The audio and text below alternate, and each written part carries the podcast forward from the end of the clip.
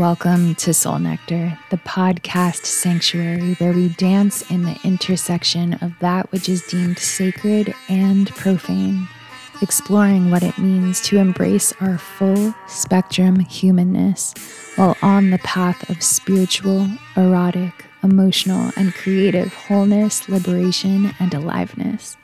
I'm your guide, Nadine Hamilton, passionate coach and teacher of holistic sexuality, devoted somatic practitioner, earth lover, writer, and lifelong student. From my heart to yours, thank you for being here.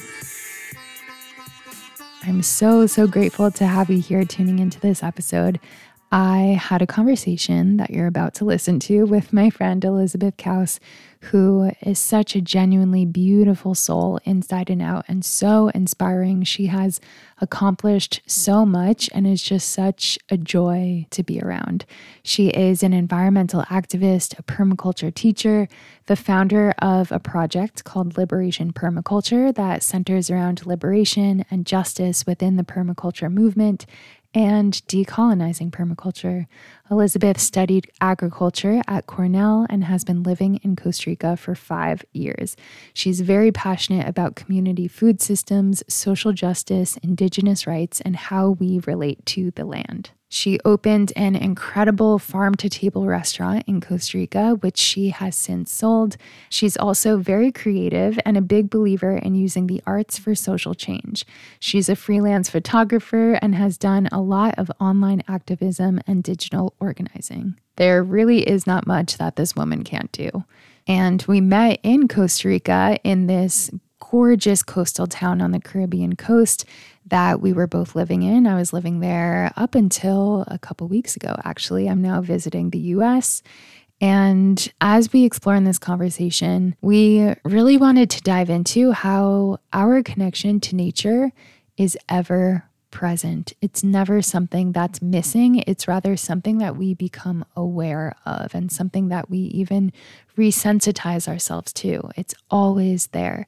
It's a matter of getting out of your head and turning on your receiver to tune into the cycles, the seasons, the elements, the forces of nature that are here present with us at all times. We talked a lot about getting still and silent and being in solitude, slowing down, and how your body is the earth your bones, your blood, your flesh, your breath, all of it encompasses all of the elements. We dove into so many different amazing topics, including what is permaculture and how it's a worldview and a lifestyle, and the intersection of permaculture and social justice and even dating. How permaculture encourages intuition and how it taught Elizabeth how to be a human. We talked about our individual nature awakenings. We discussed stripping away the judgments and shaming of how people live their lives and making this lifestyle and this world's view of permaculture accessible to everyone anywhere who wants to adopt it as their own. We even talked about how permaculture relates to sensuality, pleasure, and sexual empowerment, and during the conversation, Elizabeth asked me what has my journey been like when it comes to opening myself up to this really deep, meaningful, profound connection to nature. And after the episode, I was like, oh my God, there's so many more things I could have talked about. And the list goes on and on. But some of the things that I forgot to mention that have really shaped what this relationship has become in the present day is my experience living on an off the grid farm, completely removed from civilization and just being without any noise pollution, without any internet, and also doing some homestay experiences in rural areas in different countries. Doing a lot of womb and sexuality and feminine energy work that has really resensitized me to nature and the elements, and also plant medicine. I cannot forget that my experience working with different plant allies has totally cracked me open to viewing and relating to nature and naturally myself in a completely new way where I not only intellectually understand that I am nature, but I feel in my bones, in my breath, in my flesh that I am an extension of nature and that we truly are children of the earth. So, this entire conversation just feels like a giant celebration of Mama Earth. And I'm so excited to hear how it lands for you and how it inspires you. So, definitely reach out to me and Elizabeth and let us know all the things about what you experience while you're tuning in. I also definitely want to mention that I have one on one coaching and mentoring spaces available. These are by far my most profound transformative and magical offerings that I have when you get my undivided attention and energy. And my approach to coaching is desire based, somatic, relational, unshaming, and sex positive. And I write very thoroughly on my website about what each of those mean because they are very important pillars of the work that I do. And I believe it really sets my approach apart from other practitioners. So, if you're someone who really wants to feel this embodied sense of power, aliveness, freedom, liberation, expression, sensuality, sexual wholeness, then you can check out the link in the show notes, or you can go to bloomwithnadine.com and explore all of the offerings that I have for you. There are single sessions as well as longer term packages depending on what your needs and desires are at this time. And finally, if you haven't done so already, it would mean so much if you took a couple minutes to leave a rating and a review on whatever platform you are tuning in from right now. It makes a huge, huge, huge, huge difference and really helps to support the show and helps other people out there in the world to discover soul nectar. And since I know your time and your attention and energy is so precious, and I don't take that lightly, I'm very excited to be offering a free transformational masterclass to anyone who leaves a review and screenshots it and then emails it to Nadine at bloomwithnadine.com. So take a screenshot of the review, email it to me, and then I'll get you the recording of that masterclass. And you will also be automatically entered into a giveaway to win a free private somatic coaching session with me. I'm going to randomly select a winner and contact you via email. So, again, all you got to do is leave a review and email it to me. That's it. Bada bing, bada boom. You are entered to win and you get your free masterclass. All right, my loves, without further ado, here is today's episode of Soul Nectar. Enjoy. I'm super excited to be here on Zoom with my friend Elizabeth Couse, who I met in Costa Rica. And oh, she is just such an amazing, beautiful, intelligent person who has also done and achieved so much considering how young she is and really takes such a stand for the earth, for the environment, for social justice and Indigenous rights. I'm so excited to have you on the show. Elizabeth, welcome. Thank you. I'm so excited to be here. so, before we started recording, we were just kind of feeling into what we want this conversation to be about.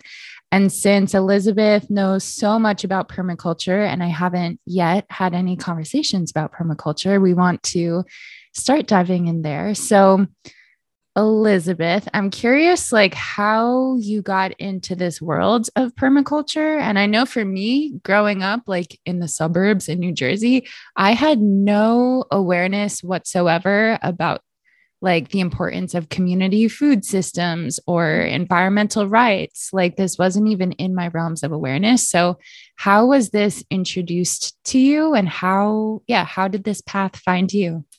Yeah, for sure. Um, so I had maybe a similar upbringing. I'm from upstate New York in a pretty suburban, medium sized town and grew up kind of pretty disconnected from my food system, nature, just generally disconnected.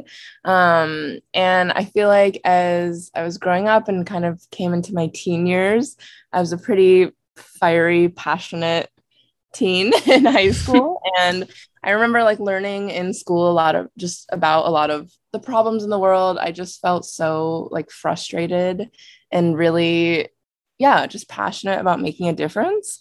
And at that time, I really wanted to go into the humanitarian sector and field. And I'm pretty lucky that I ended up going to Cornell for school and I wanted to study international development or international studies. And most univers- universities have a program like that, but Cornell doesn't. Um, the most similar program that they had was one that's called International Agriculture and Rural Development. So it kind of bridges humanitarian issues, international development, as well as agriculture and food. And when I chose the major, you could choose a few paths in it. Like you could focus more on the development aid, or you could focus more on agriculture and food or economics, etc. And I remember when I chose it, I was like, I'm not going to do the agriculture or food at all. I'm only going to do like the humanitarian people stuff. And I really wasn't interested in food or agriculture whatsoever. Um, my first semester, I had to take one class that was called Intro to Sustainable Agriculture. And every week we would have one like seminar lecture, and then we'd have one day where we had it was like in the field where we would visit different local farms and community projects in Ithaca. Cornell's in Ithaca in upstate New York, which is a pretty progressive, hippie, cool town. And it has a really thriving local food system, a lot of CSAs and farmers markets, and a lot of nonprofits working with food justice so yeah every week we got we spent a full afternoon visiting all these different projects meeting people working to better our food system. And it ended up being my favorite class my first semester. I looked forward to it so much every week. And it was just so beautiful meeting people really like literally with their hands in the soil, um, working to make a difference in the world. And I feel like as I kept taking more classes and just learning about the complexities and intersections of so many of our problems in the world, it just kept coming back to food. Um, I think that's one of the like the beauties right now. Unfortunately, one of the problems of the food system, but also one of the beautiful potentials is it's such a point of so many of the converging crises of our time, whether it's climate change and climate collapse, or even like women's rights and feminism or health, like so many different problems, if you look upstream, lead back to our food system and our relationship with the land. And at the same time, it has so much potential to better all of those things. So, yeah, in that class, I remember one of our days we were talking about um, the specifics of USDA organic and the labeling. And I remember on the last slide, the professor had a slide and it was called Beyond Organic. And he was like, there's a few movements and things happening in the world that kind of take one step beyond organic. And they're really in the kind of in the forefront of sustainable agriculture. And he had two bullet points and it said permaculture and the other one was regenerative agriculture. And I remember thinking, I was like, if there are things that go beyond organic or that are, you know, can actually be this positive healing force with the earth, why would we not be doing the most possible um, to, yeah, to heal the earth and reduce the impacts of climate change? And that was the first time I ever heard the word permaculture. So similarly, it's definitely was not a part of my vocabulary growing up. I think for so many people, they still have no idea what it is. Um, and yeah, I kind of did a deep dive into it at the time, um, just like on my own, on the internet and whatnot. And the reason why, I mean, there's so many different movements related to food and the environment that you can kind of attach onto whether it's agroecology regenerative agriculture etc the reason why permaculture is the one that really called to me the most is because of how intersectional it is and because of the focus on social justice and people. So, um, permaculture is a it's a design science that is basically based on mimicking the natural systems of the world. But what I really I think the thing that I find most interesting about it is it's very anthropocentric. So it's very much about us as humans, us as Homo sapiens, and specifically people living in the Western world, the modern world that has become so distanced, distanced and disconnected from nature. It's about how we can basically come back into the natural rhythms of Earth. And yeah, social justice is a huge part of it. Um, human rights is a huge part of it. And the fact that it's so intersectional is kind of why, yeah, it became a passion of mine. And I eventually ended up studying it and then teaching it now. Sorry wow. if that was very long ramble. oh my God. No, not at all. So well said. And oh, there's so many different directions that I want to go in. Also, just a side note, my journey with my career path that I'm on now also started with like a mandatory random elective class in college that I had to take. Like oh, everyone, yeah. yeah, everyone had to take a women's and gender studies class. So I took that one mm-hmm. class just for the requirement. And then I ended up being like, oh my God, sexuality, gender, yeah. women's rights. Ah. Yeah, and that just opened me up to everything. But, anyways, wow. I am so curious to hear about how our relationship with the land and with the earth and these um, food systems and permaculture, like how that relates specifically to social justice issues and humans. And of course, how we do one thing is how we do everything. So, how we treat the earth is naturally going to be how we treat ourselves and how we treat other people. But mm in your experience, like how did these worlds merge? Yeah. So, permaculture is a worldview. It's a it's a lens and a way of looking at things. A lot of people think that permaculture might be gardening or composting or having certain types of techniques on the land. All of those things they aren't permaculture, but they're kind of the um, I guess the thing that comes from using permaculture to view a space. Um, and what yeah let me backtrack a little bit. Mm-hmm. um, what I think is really interesting is like we have all of the solutions kind of to draw carbon down from the atmosphere, to regenerate the earth, to build soil, all of these things.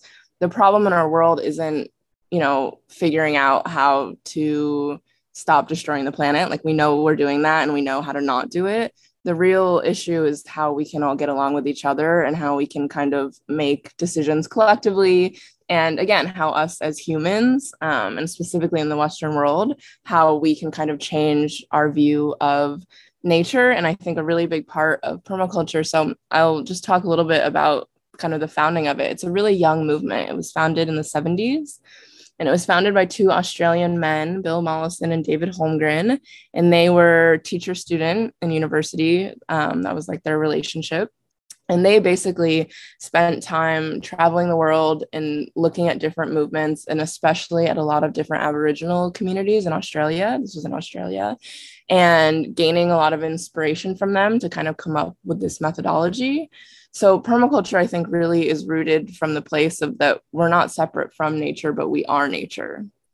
Um, and I think that's such like an important part of it and really like pinnacle and what really separates permaculture thinking from how a lot of the dominant Western society thinking is. Um, and yeah, so viewing the world and life as we are nature, it's so much about also how we relate to each other as humans and realizing that us being a part of nature also includes changing how we relate to each other because so much about how the world operates at the current moment is about hierarchies and about control and domination, which are all things that really aren't um, part of the patterns of nature. Nature is really about balance, it's about diversity, it's about fluidity, and a lot about nurturing and the feminine. And so, yeah, the, the human aspect of it is kind of like how do we change also so many of our human systems to be in line with nature, viewing it from the model of we are nature. Um, so, yes, I mean, so many of the things that we do today, whether it's how um, yeah, how the food systems work, how countries in the global north just like steal and um, like exploit so many things in the global south.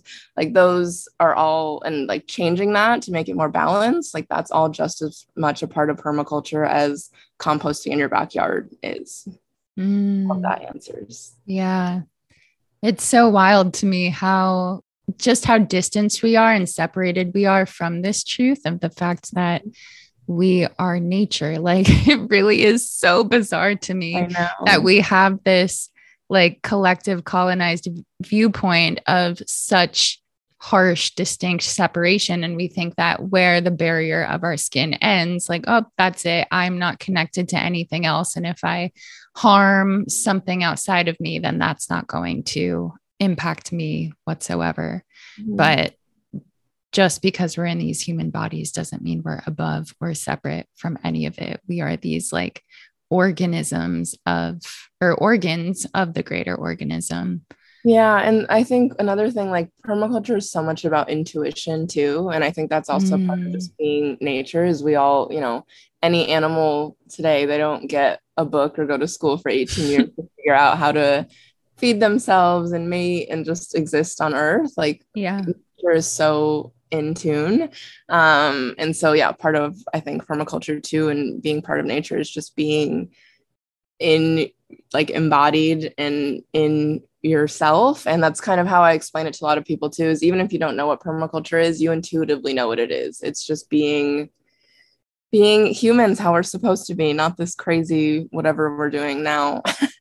Mm, that inspires a question for me like how how do you personally feel like on your path more deeply connecting with nature and the earth and permaculture has taught you how to human, mm-hmm. how to oh, be a human. so pivotal, pivotal and transformational in my journey. And to this day, like that is my it's my religion, my beliefs, like everything about the world is my connection to Mother Earth. Um, I guess I'll give a little background. Like I, I don't know if you mentioned this at the beginning, but I live in Costa Rica. That's how Nadine and I met.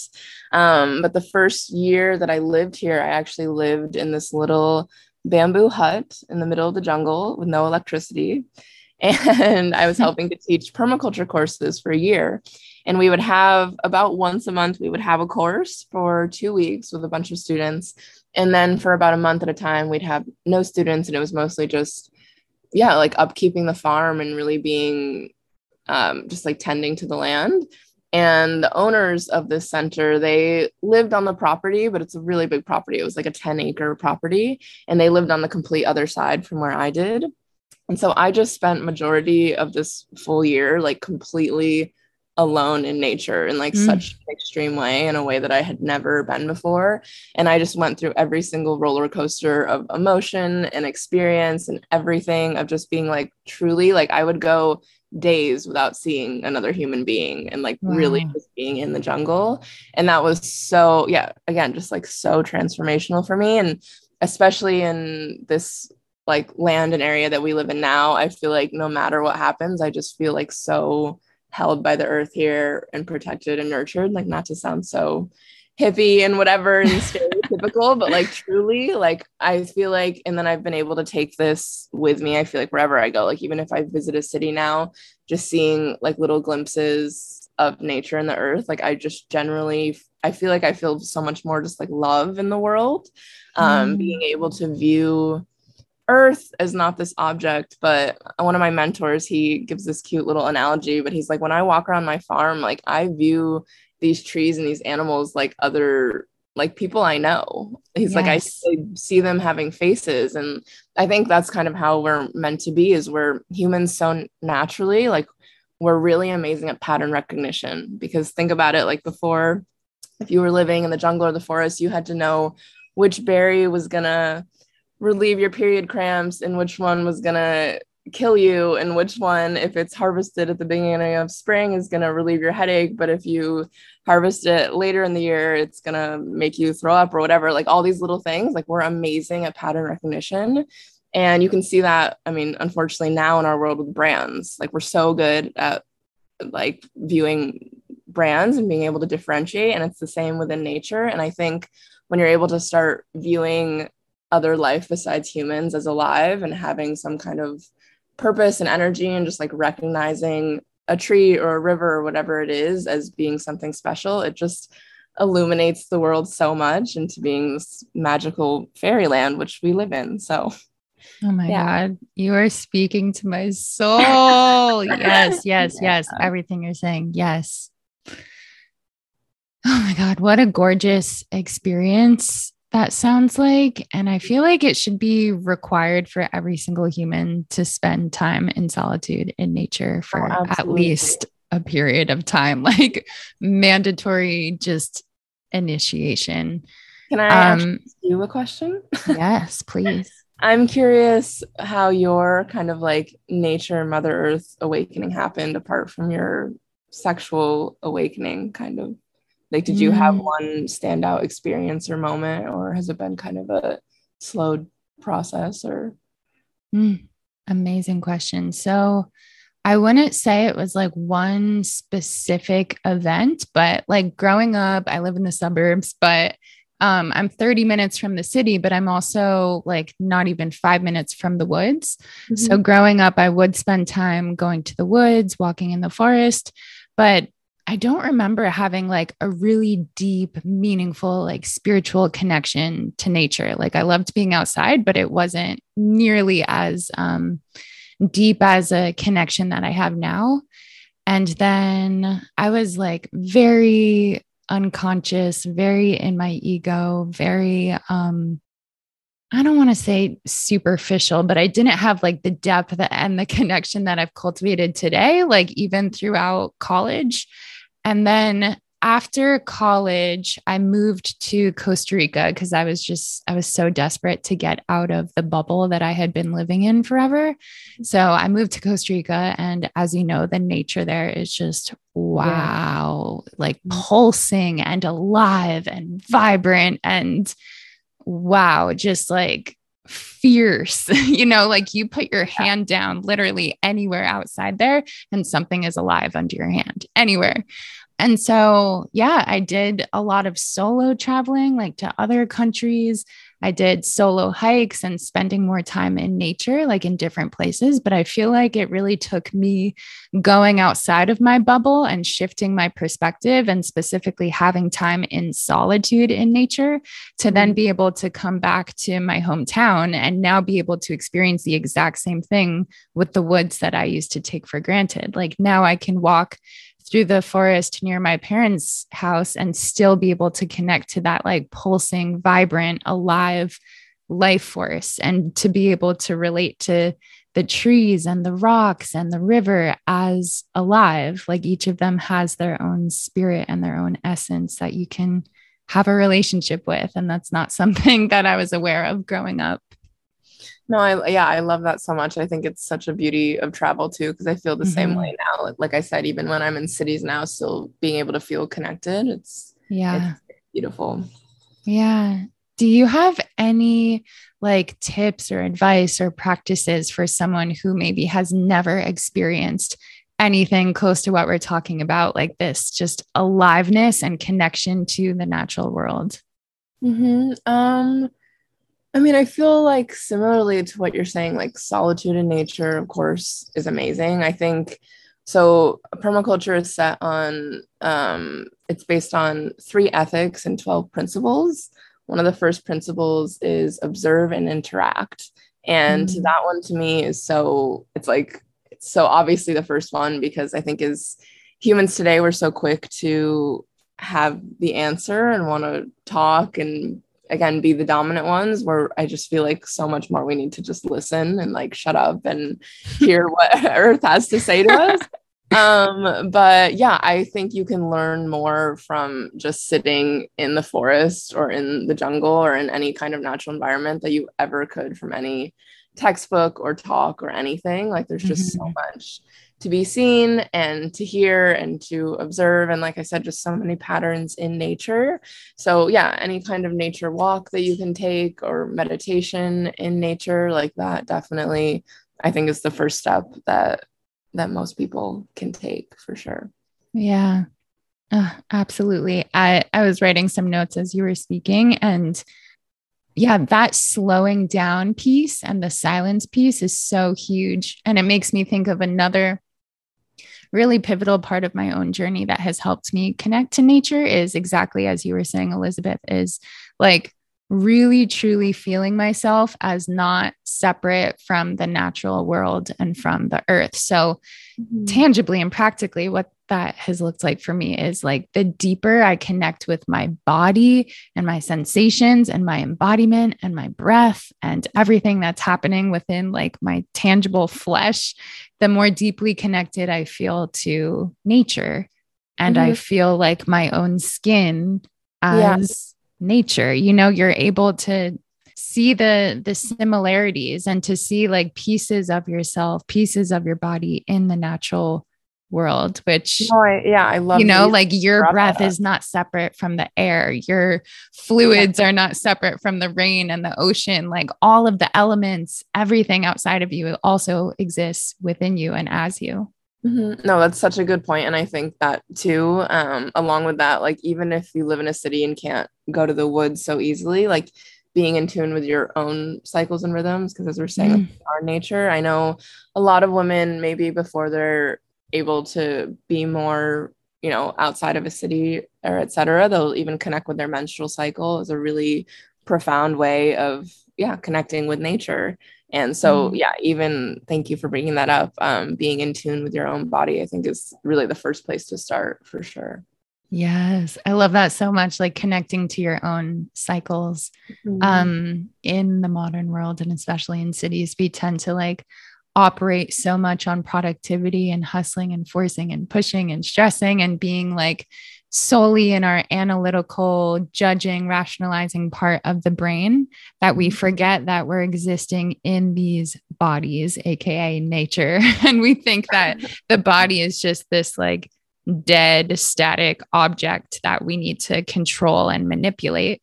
But when mm-hmm. you're able to like bring your awareness into your body and your sensations and feel it as like this living, intelligent, conscious being that is a part of the mm-hmm. cosmos and of the earth, you kind of have no choice but to feel a deeper reverence for the earth. Yeah, I love one thing that really sticks out to me in our many conversations we've had in the time I've known you. but we were talking about having girl talk once with a bunch of women, and someone asked like if if any of us have like a type. And I remember one of the like the first thing you were said just like they just have to have like a deep, profound connection to Mother Earth. oh my like, god, yes. non-negotiable. yeah, and I love that. It was you just reminded me of that. It was very beautiful. I was like, it's so important. That is by far the sexiest quality you could ever have. Oh, like, absolutely. if we're going to date, we're going to go on a hike or go somewhere, and I'm going to observe you and just like witness yeah. how you look around, how you interact with nature, because that tells me everything I need to know. Yeah. Well, not everything, but you know what I mean. um, another thing that came up for me that I noted down in my little notebook is um I was listening, I was listening to this Rick Rubin interview I've been on a Rick Rubin kick recently, and I was listening to one of his interviews, and he said, This isn't his quote. He was quoting someone else, that I can't remember, but he said, Enlightenment, something along the lines of like, enlightenment is not ahead of you. It's not something you need to walk towards or reach for. Enlightenment is behind you, it's trying to catch up with you. So, like, expanded states of consciousness, self actualization, connection, all of these things that we're grasping for and that we're trying to reach for and get to, all of that happens when we slow the fuck down mm-hmm. and we let ourselves be still and present and listen and actually connect to what's here. Hello, beautiful. I hope you've been vibing with the episode so far. I'm popping in real quick to remind you that if you're enjoying the show, it makes a world of difference if you take just a couple moments to submit a rating and a review on whatever platform you're tuning in from. This helps to keep Soul Nectar up and running and allows more magical humans like yourself to discover these conversations. Since I highly value your time, attention, and support, I'm super excited to be offering a free gift. So if you screenshot your review and you email it to Nadine at bloomwithnadine.com, you will be sent a free transformational masterclass as well as a chance to win a private somatic coaching session with me. The winner will be randomly selected and contacted via email. Thank you so, so much in advance for your support. Now back to the episode. Yeah, no, I love that for sure. It reminds me of um one of so like I said, permaculture has 12 principles and three ethics, and the three ethics are earth care, people care, and fair share. Mm. And some teachers will talk about a fourth ethic called the transition ethic. And it's really about understanding that our current world unfortunately doesn't. Um, it does it's not really adapted to a lot of these basically living in tune with nature and living as we are nature. So just really meeting people where they're at and also having just empathy and understanding that we're all really doing the best that we can with what we have and what we know at this time and mm-hmm. just being mm. able to do whatever little things you can now. You know, not everyone can unfortunately come to Costa Rica and live in the jungle or move off grid and do all these things. But yeah, understanding mm. that it's not this goal ahead, but it's really like wherever you are, even if you live in a city or whatever it is, there's still so many ways that you can, again, like connect and be in tune. So I love that. Absolutely. Thank you for bringing that up because I feel like within the quote unquote like conscious community or spiritual mm-hmm. worlds, like there can be a lot of subtle or not so subtle shaming of like, oh, you're still in a nine to five, like you're still in the system, you haven't escaped the matrix, like you're not living in Costa Rica, you know? And yeah. these principles, these practices, this way of living can should be and can be accessible no matter where you're living in the world. Yeah, well, and that kind of separation too frustrates me so much because not only is it built on so much privilege, yeah, it's like kind of ignorance, but also I think it's built on this false understanding that we're that someone working a nine to five in a city is somehow separate if you're live from you living in the jungle in Costa Rica. Yes. When in fact we're all so connected. And as long as anyone is still living in any kind of suffering or disconnection, like so are you. Um, and I just think there's no such thing as being able to be like disconnected from the rest of the world, even if you're here. So yeah, we all all have our part to play no matter what. Yes. And I feel like this is going to tie in beautifully with Liberation Permaculture, with which mm-hmm. is a project that you founded. Could you tell us more about what that means, what yeah. this project looks like? Mm-hmm. So, Liberation Permaculture was founded kind of right after the Black Lives Matter movement had its really big moment in 2020. Um, I think a lot of movements and organizations were kind of being called out for mm-hmm. different problematic behavior, no matter what realm of society and you know everyone was kind of trying to be woke and progressive at the time but what i'll say is i mean the thing about permaculture it's definitely not perfect and there's also there's permaculture as a concept and as a teaching and then there's also the permaculture movement which is the people who are a part of it. And the the concept itself i think is it's decolonial by nature. It's literally about being like separating yourself from this capitalistic um, neo-colonial world. But the movement which is made up of people a lot of them from the western world who have been you know um, grown up in western society which is very much not decolonial we all still live with all of these um, i guess like programmings and so just recognizing that and recognizing that permaculture i think actively has to confront and reject a lot of these like negative and like problematic and prejudice patterns that exist in our world. So, um, one kind of idol of mine, I'll say her name is Leah Penniman. I'm not sure if you're familiar with her, but she's an activist and she started a project called Soulfire Farm, which is in the Northeast. And she's a Black woman and she's amazing. She wrote a book called Farming While Black. I admire her so much. And she did a talk somewhere and she said this line that just stuck out to me. And it's something along the lines of permaculture isn't really real. Permaculture is an amalgamation of stolen indigenous farming techniques that have been rebranded and repackaged by white privileged white men to make them more palatable to be able to sell courses. And that just like in the time, I was so deep in the permaculture movement and just thought permaculture was only the best, most amazing thing ever. And I remember hearing that from her, and especially her being someone who I respect and admire so much. And I was like, wow, because part of me was like, I like saw so much truth in what she was saying. I was like, yeah, I can actually see a lot of what she's saying and being like, um, that's really kind of like just viewing permaculture in a different light than I had. And at the same time, also kind of recognizing that maybe not all of what she was saying was true and maybe she didn't have the full understanding of what permaculture is. And so, yeah, it kind of inspired me to just reach out to some colleagues and friends within Costa Rica to kind of start this conversation about a lot of the injustices happening within the permaculture movement. And it ended up leading to um, reaching out to more friends and permaculture teachers in Europe and then eventually Australia. And it ended up being about 50 of us, different permaculture educators around the world, including David Holmgren, one of the founders. And we just had these series of conversations, like many, many hours of Zoom calls about what it means to have a just and fair permaculture movement. And again, I think a lot of it isn't permaculture itself, but it's the fact that we have to operate under this capitalist patriarchal system that ends up then inherently you know having effects in how we teach and how we operate.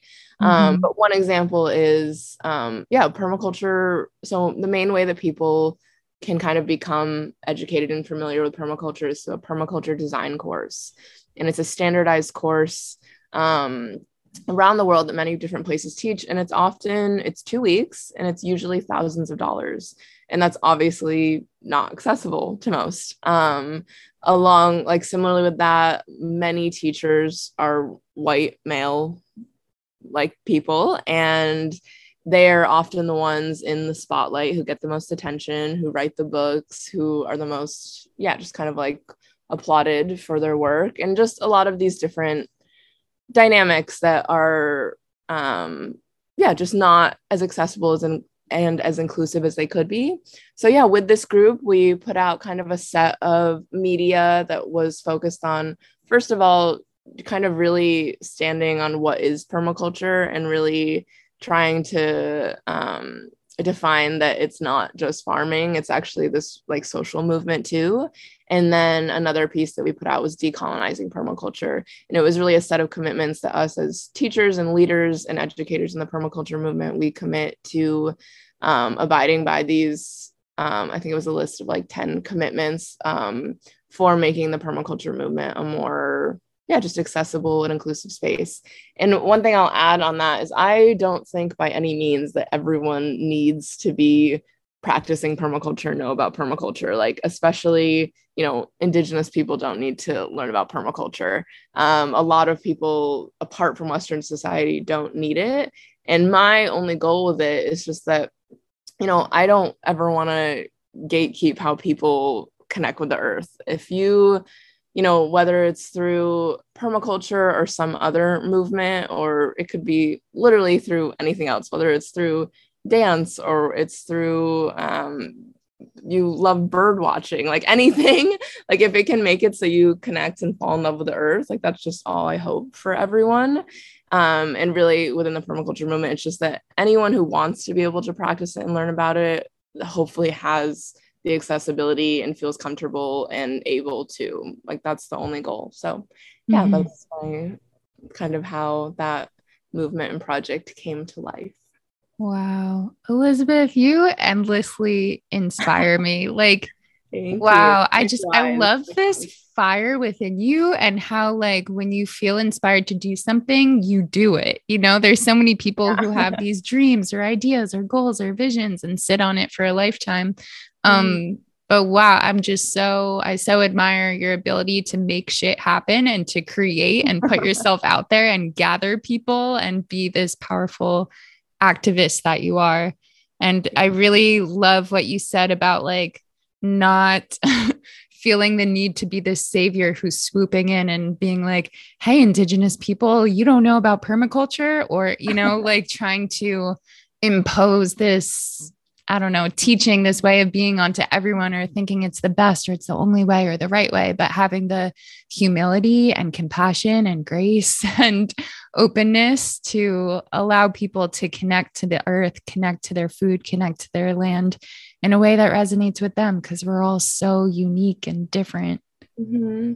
No, thank you. And I'll, I'll say too, like, I think such a big part of, again, the the living as we are nature is humility like that is just and i especially yeah. see it it's a part of like liberation permaculture too and the permaculture movement i see so many projects especially within costa rica by foreigners and they're coming in and saying you know we're yeah. the new earth paradigm and we're changing the world and this is revolutionary we're the thought leaders of today and i'm like no you're not actually permaculture like that's not i was like you misunderstood at all like it's not about that it's about tending to your own garden taking time to sit and just like plant a tree. It's not about, you know, making mm. a social media movement or whatever it is. But yeah, humility is it's such a big part of it.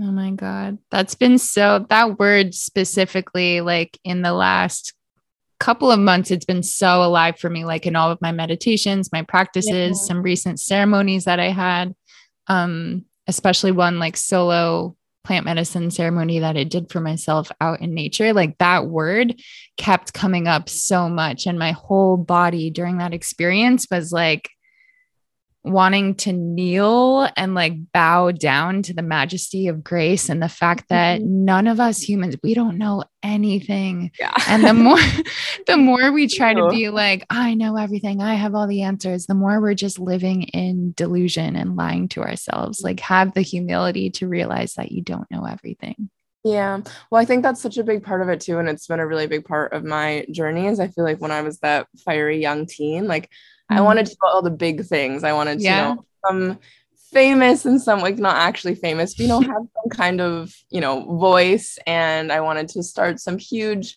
thousand person eco village and some huge project and just realizing kind of as I've gotten older and just learned more that, and especially, I don't know if you're familiar with Charles Eisenstein, but I yeah, love. Here's I envision. Yeah.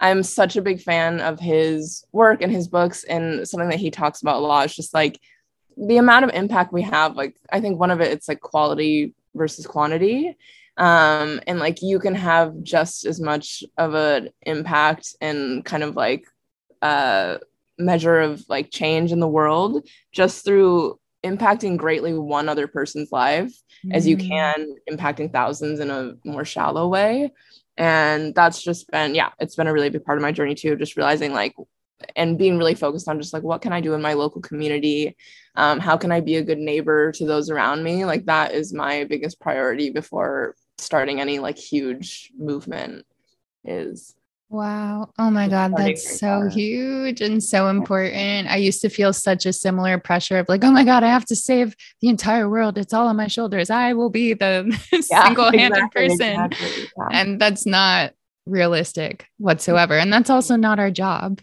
Um, and you just said so many beautiful golden nuggets and words of wisdom. But if someone's listening who does resonate with feeling that pressure of like, oh my God, the world is burning. There's so much shit going on. I feel overwhelmed. I want to help. I don't know where to start. Like, are there any reminders, um, maybe some soothing reminders, or just anything that comes to mind in regards to something you would want to say to them?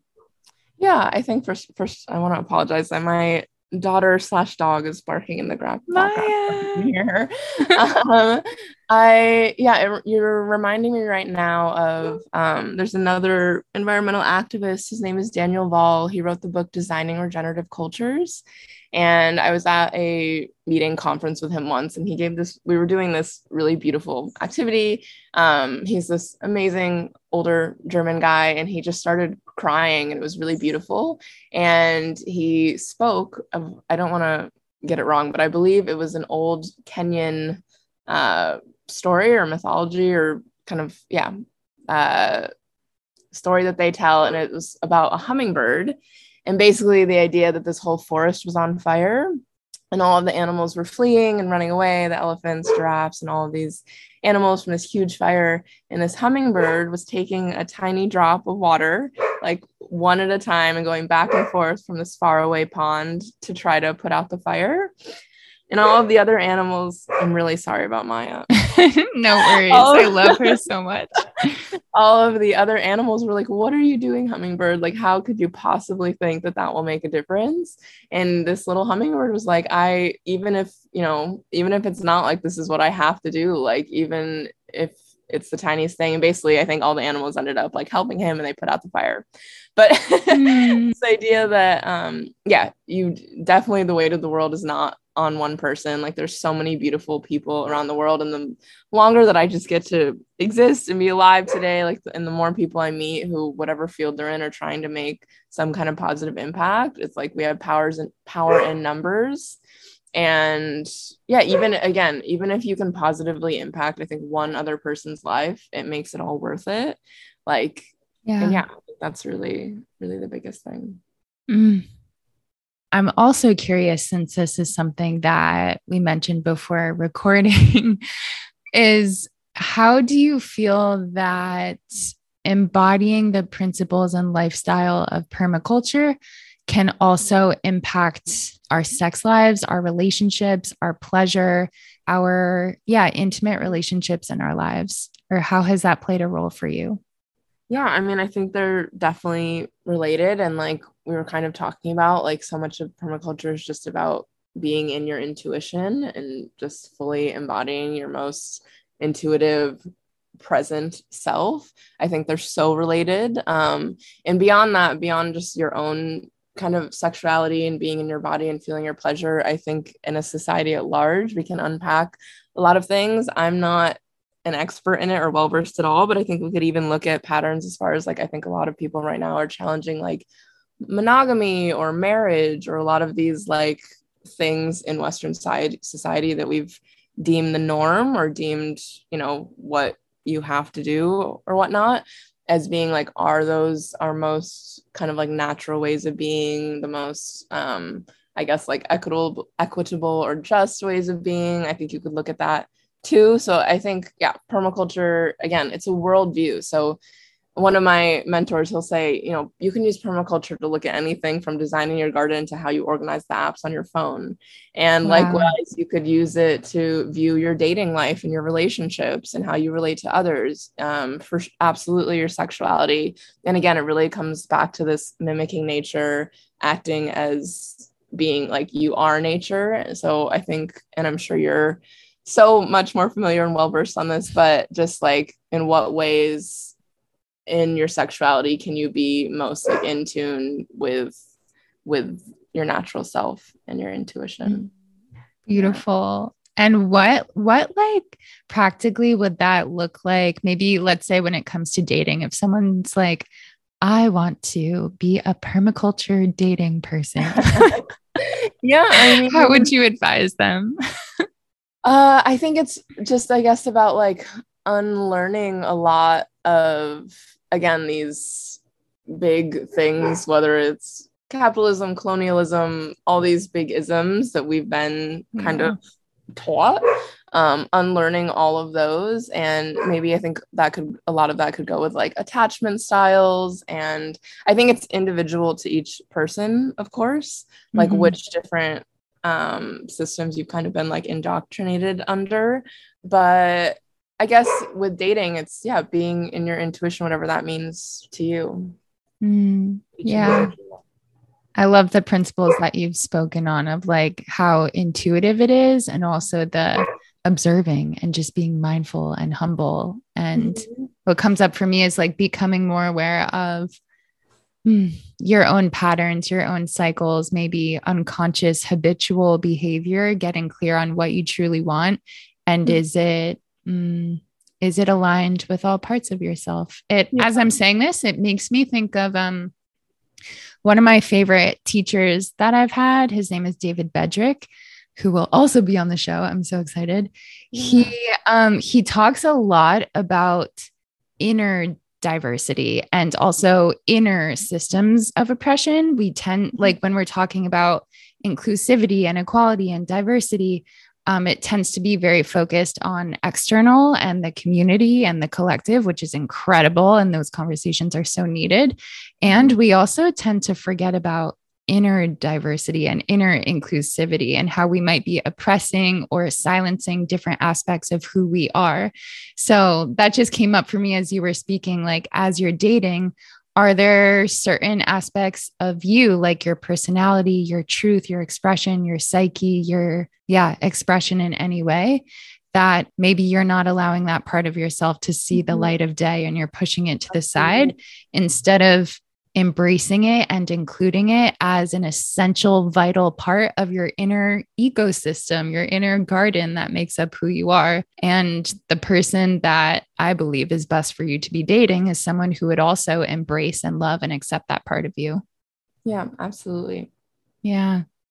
Amazing. Well, as we start to wrap up, I love to end off with some rapid fire questions. How okay. does that feel? Go for it. Yeah. okay. They tend to not be so rapid fire. So okay. we'll see what happens. okay. okay.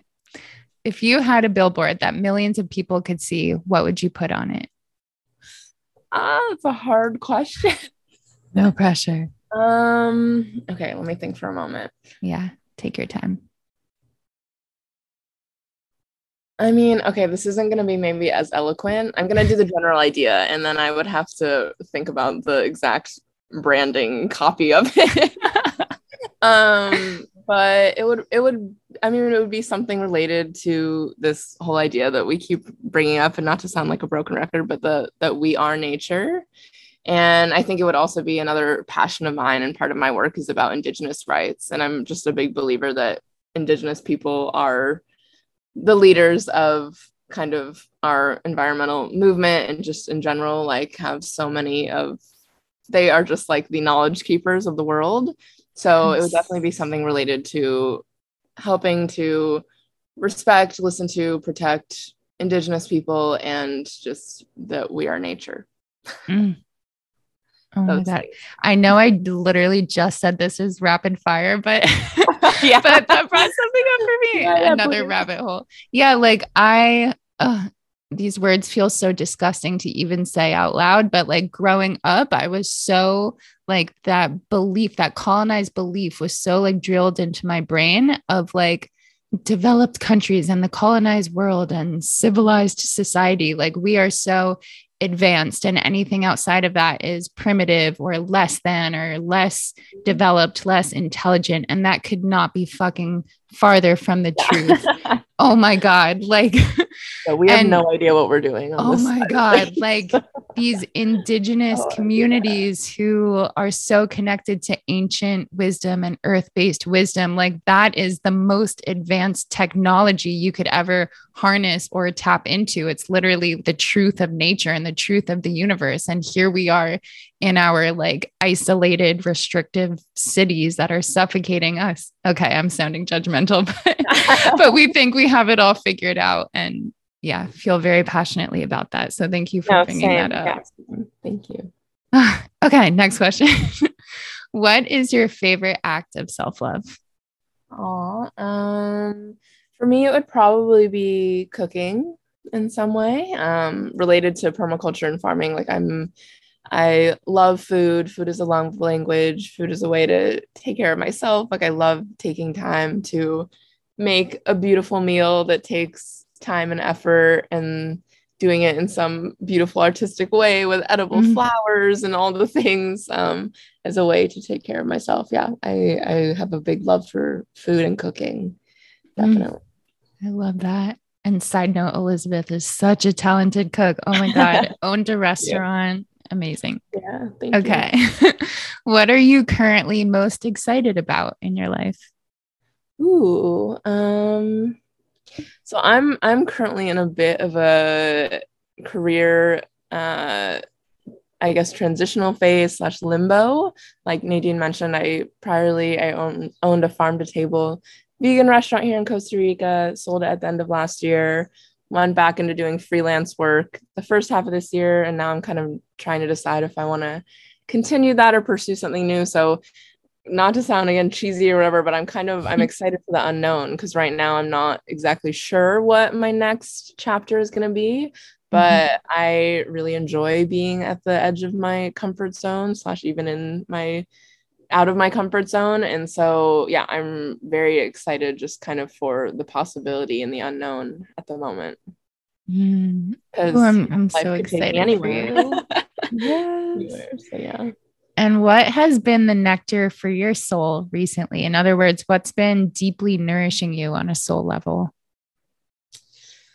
Um, I mean, the thing that first comes to mind, like I'm such a natural, I'm very much a naturally extroverted person. Like I love people. I love connecting with other humans, especially other women, and just being in community. It's one of the reasons why I love living in this small town so much.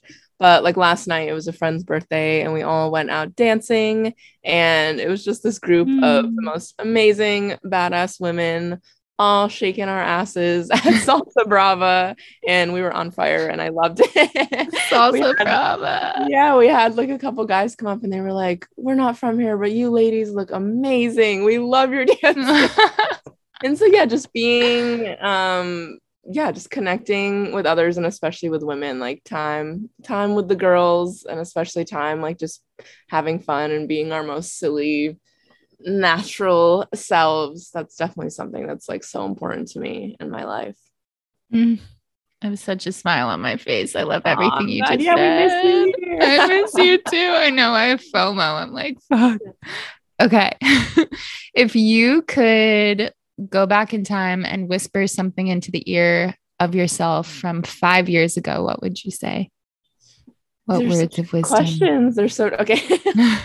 okay, let me think. Five years ago, I would be would have been 21, so still in college. Um, yeah, I guess I'll I'll go on something we kind of mentioned earlier. This I think it's really easy in general in today's world to kind of always be focused on the next thing and focused on the future of one day you'll have this or do this or be this. And I think especially in college, I really had that kind of like thinking as that a I was really just kind of over being in school, but I was mm-hmm. so excited to like be in the world and traveling and whatnot. And now I look back on it and I'm like, I wish I had applied myself a little more or just been a little more like yeah just like excited to be doing what i was at that time because it was beautiful and i had like so much opportunity and so probably just that to like really just be more present and enjoy the life and what's around you at the current moment and not mm. get so caught up on what's ahead. That's everything, truly. Yeah. yeah. And finally, is there anything else that you feel called to say, like maybe something we didn't touch on that you wish we would have, or anything that feels alive for you? Anything you want to tell the world? I, I so. I've loved this conversation so much. I feel like we touched on so many amazing, juicy things. Mm. Agreed. Yeah. Oh, I've loved this conversation so much, and I'm so grateful to have met you and connected with you.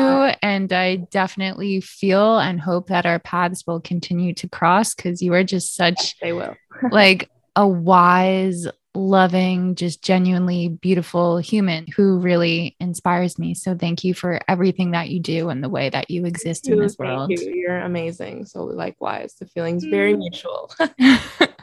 Thank you, Elizabeth. And if people are hearing this and they want to follow along, they want to connect with you, is there anything that you got going on and how can people find you? Yeah, I mostly uh, share about all of my offerings, courses, retreats, or anything on Instagram. So you can find me at Elizabeth Couse, C O U S E underscore. And if you're interested in any specifically permaculture related things, it's at Liberation Permaculture on Instagram as well. Beautiful. And I will have those links for everyone in the show notes for easy access. Thank you again, Elizabeth. This was uh, so beautiful. I appreciate Yay. you. Thank you. Congratulations on making it to the very end of a podcast episode. I hope you loved it as much as I did. Make sure to leave a rating and a review to support the show and help more lovely souls like yourself to discover these conversations. It really makes a massive difference. If you screenshot your review and you email it to Nadine at bloomwithnadine.com, you'll be sent a free transformational masterclass as well as a chance to win a private somatic coaching session with me. If you got something out of listening, remember to send this episode to your friends, lovers, and family, and to share it on your social media and tag me at Bloom with Nadine. I would absolutely love to hear how this landed for you. I'm sending so much love, and I hope to meet again in the next episode.